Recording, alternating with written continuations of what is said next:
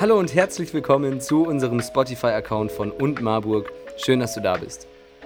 Wir träumen davon, eine Kirche zu sein, die verbindet und sind gemeinsam auf der Reise, was es bedeutet, in Verbundenheit mit anderen Menschen, mit sich selbst und natürlich auch mit Gott zu leben. Und dafür wollen wir hier Predigten und Vorträge hochladen und würden es auch lieben, mit dir in Verbindung zu treten und zu hören, was deine Gedanken, was deine Fragen dabei sind. Schreib uns gerne an info@und-marburg.de. Schau auf unserer Webseite vorbei, folg uns auf Instagram und auf Facebook und jetzt viel Spaß und inspirierende Gedanken. Ob es uns jetzt bewusst ist oder nicht, jeder von uns stellt diese Frage irgendwann. Was ist ein gutes Leben? Wie kriege ich's? Was macht es aus? Was ist ein gutes Leben? Jeder will ein gutes Leben. Oder ist heute jemand hier, der gerne ein mieses Leben hätte? Ja, danke, ich habe die Hand gesehen. Kleiner Tipp, England sucht gerade einen neuen Premierminister. Versuch's mal.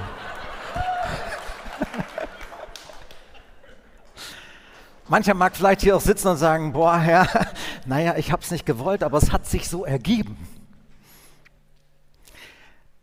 Und es gibt ja das, dass wir Zeiten im Leben haben, wo das gar nicht so ja, läuft, wie wir es ursprünglich oft haben, dass wir plötzlich merken, ja, Phasen des Lebens sind alles andere als gut. Da wird es echt heftig, da wird es ganz anders, als wir dachten. Als eine meiner Tochter anfing, in die Schule zu gehen, worauf sie hingefiebert hatte, war sie nach so ein paar Tagen total deprimiert. Und ich sagte, was ist denn los? Und dann sagte sie, es ist ganz anders, als ich dachte. Und manchem geht das so im Leben, Mensch, es ist ganz anders, als ich dachte. Darum die Frage, was macht ein gutes Leben eigentlich aus? Wie bekommen wir ein gutes Leben? Manche denken darüber bewusst nach und nehmen sich Zeit dafür. Wir haben aber auch gute Chancen, dass wir ein Leben führen, in dem wir gar nicht dazu kommen. Wir sind so beschäftigt, dem Leben hinterher zu rennen, dass wir kaum innehalten und die Frage beantworten, will ich das überhaupt, was ich da die ganze Zeit verfolge? Aber ob es uns bewusst ist oder nicht, jede Entscheidung, die wir treffen, treffen wir aus dieser inneren Klarheit, was ist eigentlich das Leben, das ich suche? Unsere Vorstellung davon, was ein gutes Leben ist, bestimmt jede unserer Entscheidungen. Wir sind in der Predigtreihe Die Kunst zu leben. Und wir gehen bei dieser Predigtreihe bei dem Meister in die Lehre, der seinen Nachfolgerinnen und Nachfolgern Leben im Überfluss versprochen hat.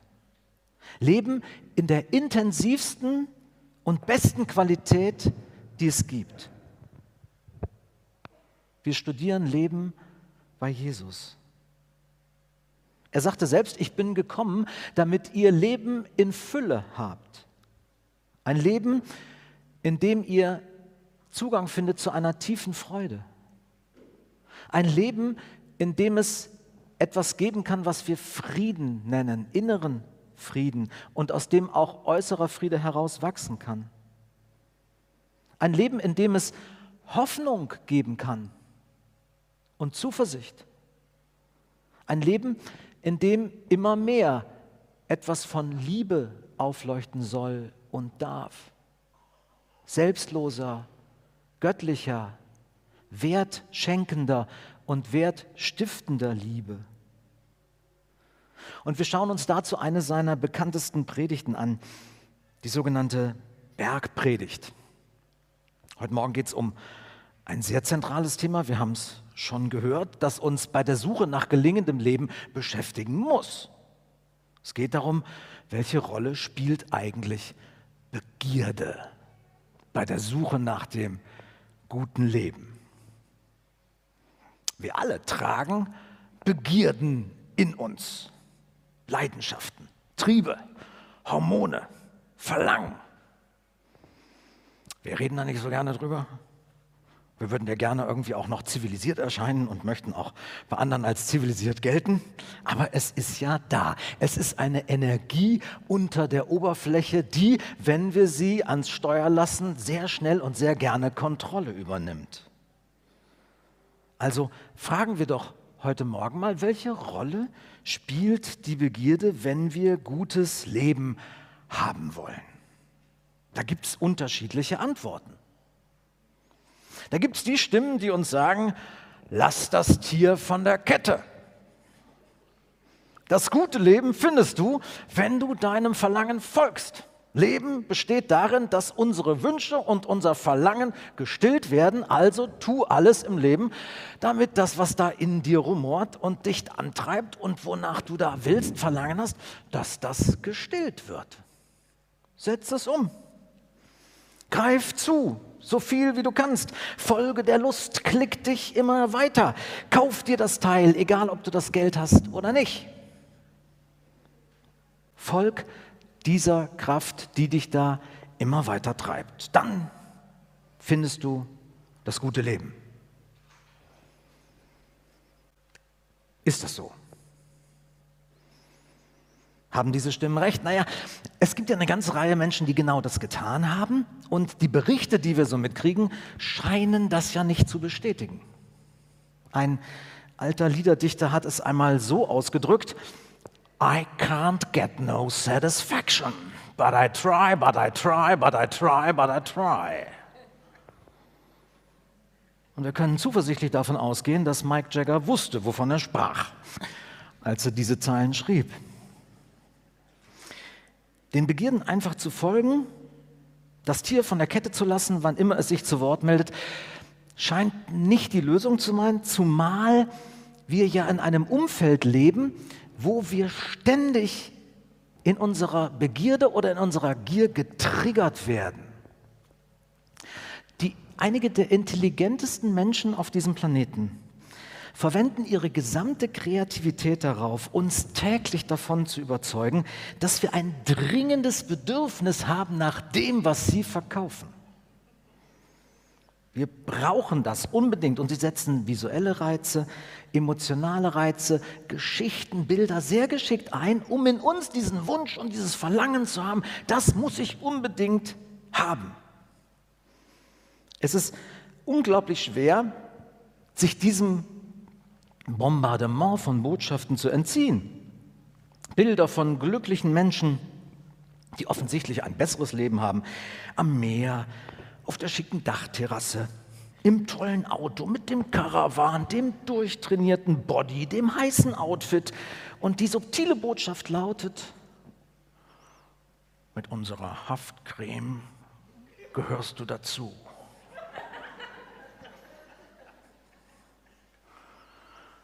Aber es ist nie genug. Wir kommen auf dem Weg nie an. Immer wenn die eine Begierde gestillt ist, ist die nächste schon unterwegs. Und man jagt dem so nach. Und wir gehen von Reiz zu Reiz zu Reiz zu Reiz und merken, wir müssen den Reiz irgendwie auch immer mehr steigern, weil sich das irgendwann abgreift. Und wir finden nicht wirklich das Leben. Obwohl ein Teil von uns ahnt, dass dieser Weg auch nicht klappt, ist die Versuchung groß, trotzdem es weiter zu versuchen. Die zweite Stimme zu diesem Thema, wie wir mit Begierde umgehen sollen, ich nenne sie mal die Stimme der Religion. Also wenn den Begierden einfach nur zu folgen nicht klappt, dann wäre ja die Alternative etwas anderes. Ich, die Religion sagt, wir begrenzen den Schaden, den man mit der Begierde anrichten kann, indem wir dem Menschen Gebote geben, die sozusagen Linien markieren, die man nicht überschreiten sollte. Also wir versuchen die Begierde irgendwie einzudämmen und ziehen Linien, über die nicht rübergegangen werden darf. Unkontrolliertes sexuelles Begehren zerstört Familien und zerstört Ehen. Deswegen haben wir das Gebot, du sollst nicht die Ehe brechen. Oder du sollst nicht begehren, was dein Nachbar hat. Oder du sollst nicht neidisch sein. Oder du sollst keinen Meineid leisten. Und viele Menschen glauben, dass beim christlichen Glauben es sich um so ein System handeln würde. Dass man im Christentum letztendlich ein Bündel von Spielregeln bekommt. Und wenn man sich an diese Spielregeln hält, dann würde das Leben gelingen. Ja? So dieses, diese Idee muss einfach das und das tun und dann wird es irgendwie schon klappen. Dahinter steht so ein Verständnis, so als wäre Mose mit den Steintafeln vom Berg heruntergekommen und hat sagt zum Volk, ich habe eine gute und eine schlechte Nachricht für euch. Die gute ist, ich habe ihn runtergehandelt auf zehn. Die schlechte ist, Ehebruch ist immer noch dabei.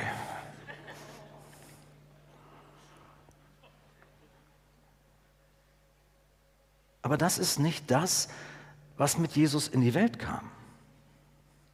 Er ist aus diesem System Dogma und Gesetz, was man glauben muss und was man tun muss, er ist da ausgebrochen und er hat das gerade konterkariert. Er hat sich da gerade von abgesetzt. Er hat dort angeknüpft an dem Gesetz und dann etwas Neues gebracht. Lesen wir mal, was Jesus sagte. In der Bergpredigt Matthäus 5. Ihr habt gehört, dass gesagt worden ist, du sollst nicht die Ehe brechen. Ich aber sage euch, jeder, der eine Frau ansieht um sie zu begehren, hat in seinem Herzen schon die Ehe gebrochen. Wenn dich dein rechtes Auge zum Bösen verführt, dann reiß es aus und wirf es weg. Denn es ist besser für dich, dass eines deiner Glieder verloren geht, als dass dein ganzer Leib in die Hölle geworfen wird. Und wenn dich deine rechte Hand zum Bösen verführt, dann hau sie ab und wirf sie weg. Denn es ist besser für dich, dass eines deiner Glieder verloren geht, als dass dein ganzer Leib in die Hölle kommt.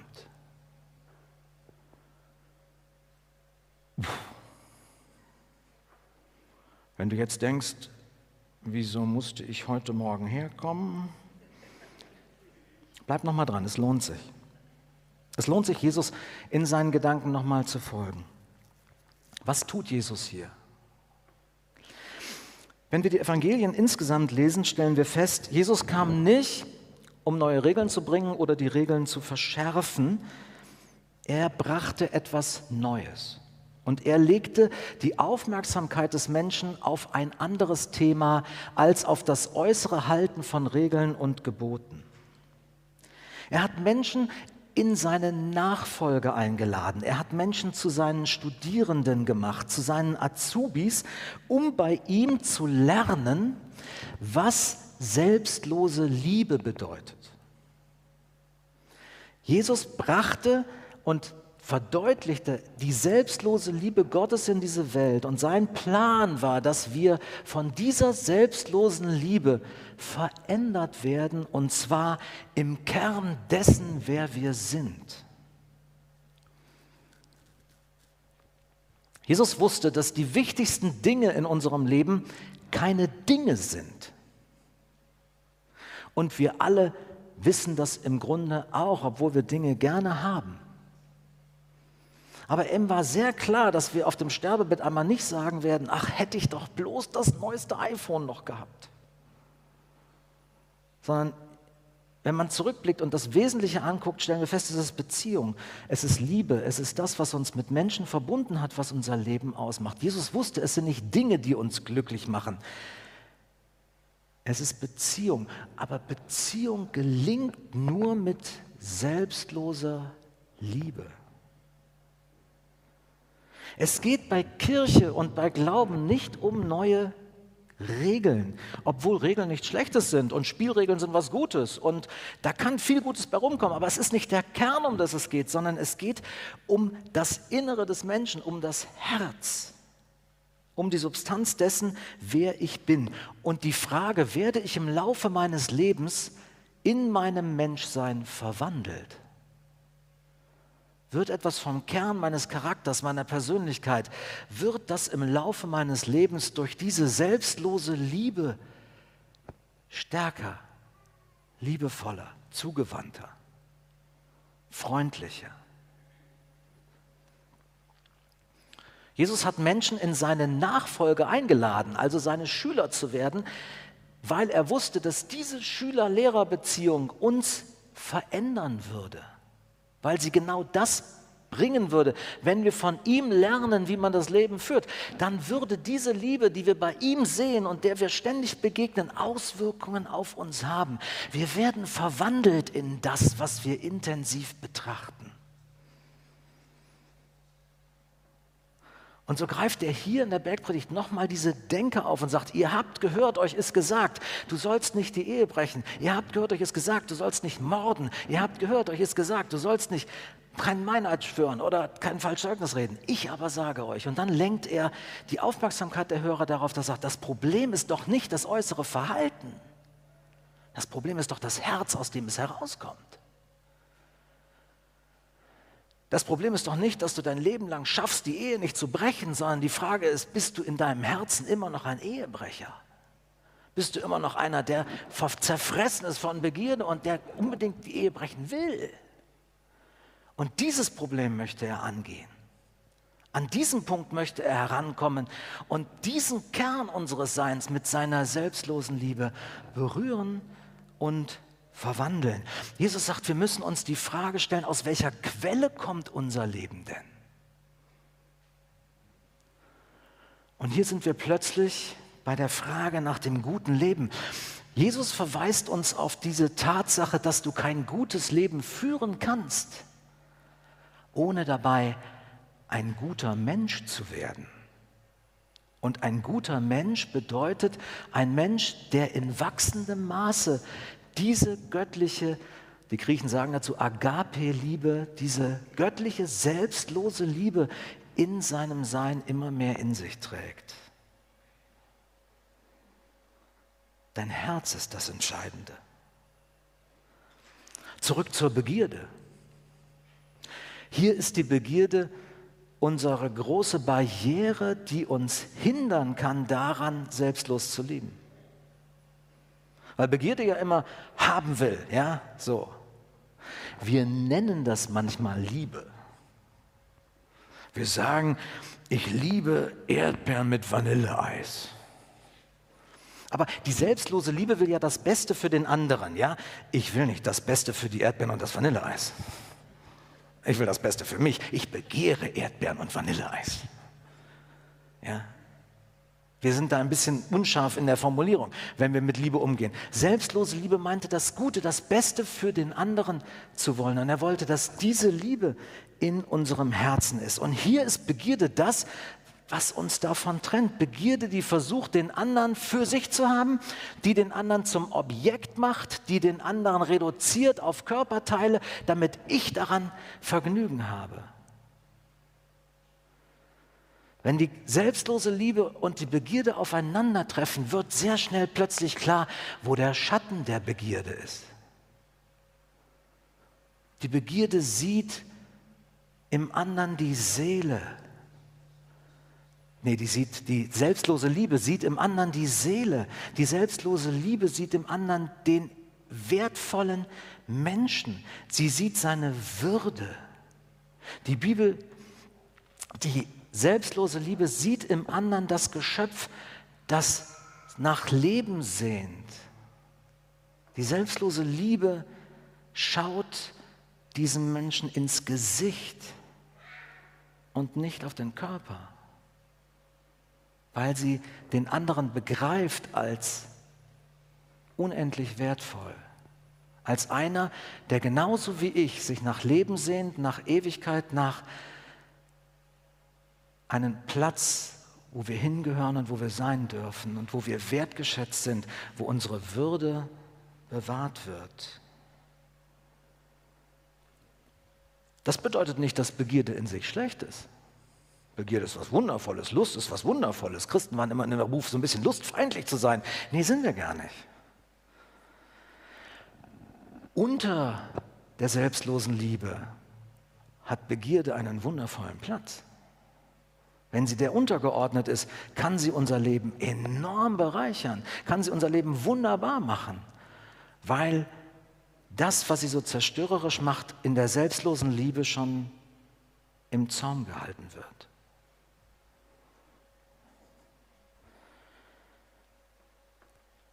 Jesus geht es darum, unser Herz zu verändern und uns zu liebevolleren Menschen zu machen. Jetzt noch ein paar Worte zu dem Abhacken und Ausreißen. Was hat er denn damit gemeint, Mensch? Meine Güte, Augen ausreißen und Hände abhacken. War Jesu Ziel, dass wir alle als blutiger Stumpf irgendwann ins Himmelreich einrollen?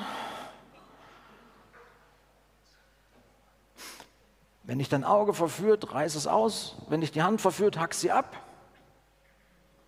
Meint er das? Er hatte doch gerade gesagt, wo das Problem liegt. Das Problem liegt nicht da außen. Das Problem liegt im Herzen. Das Auge ist doch nicht das Problem.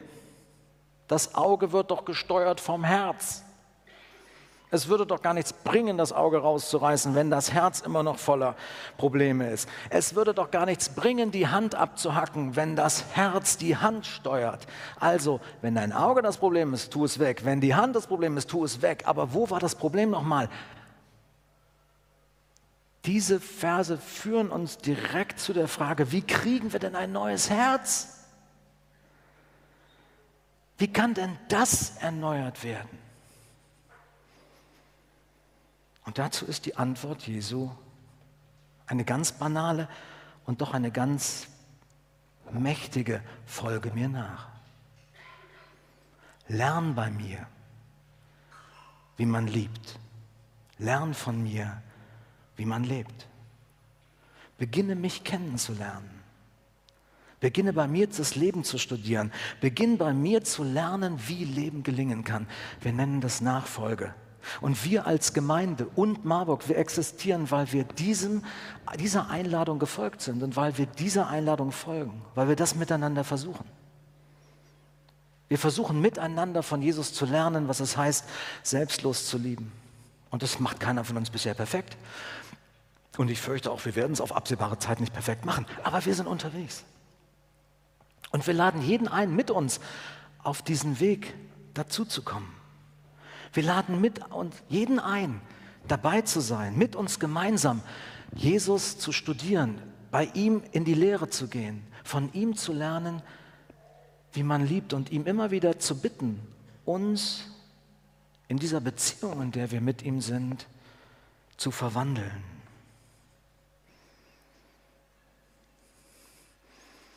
Wir wollen gemeinsam rauskriegen, wie die selbstlose Liebe Gottes diesen Ort zu einem Ort machen kann, wo Menschen dieser Liebe begegnen, aber wo diese Liebe auch eine Rolle spielt für unsere Stadt, für unser Umfeld, dass Menschen in Kontakt kommen, Wert finden, Wertschätzung finden, Verbundenheit finden in dieser Liebe. Und wir wollen nach Wegen suchen, wie uns das, was an Verlangen in uns ist, was manchmal den anderen reduziert auf ein Ding, wie wir das mehr und mehr loslassen können. Im Namen der Liebe unterordnen können und so gemeinsam wachsen können. Lasst uns beten.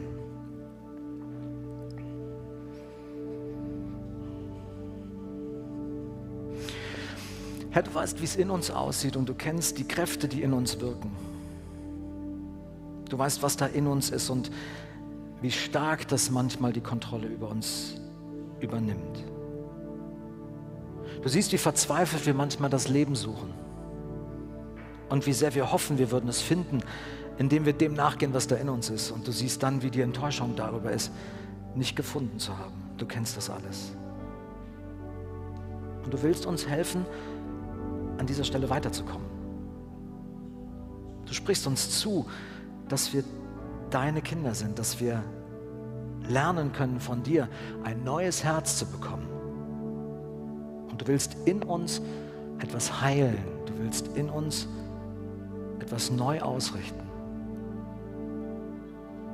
Und so bitten wir dich jetzt, Herr, dass wir auf diesem Weg einen Schritt weitergehen können heute. Dass da, wo wir merken, wir leiden unter dem, was uns in die Unfreiheit führt, dass wir es dir nochmal neu hinhalten können und erleben, du machst da was frei.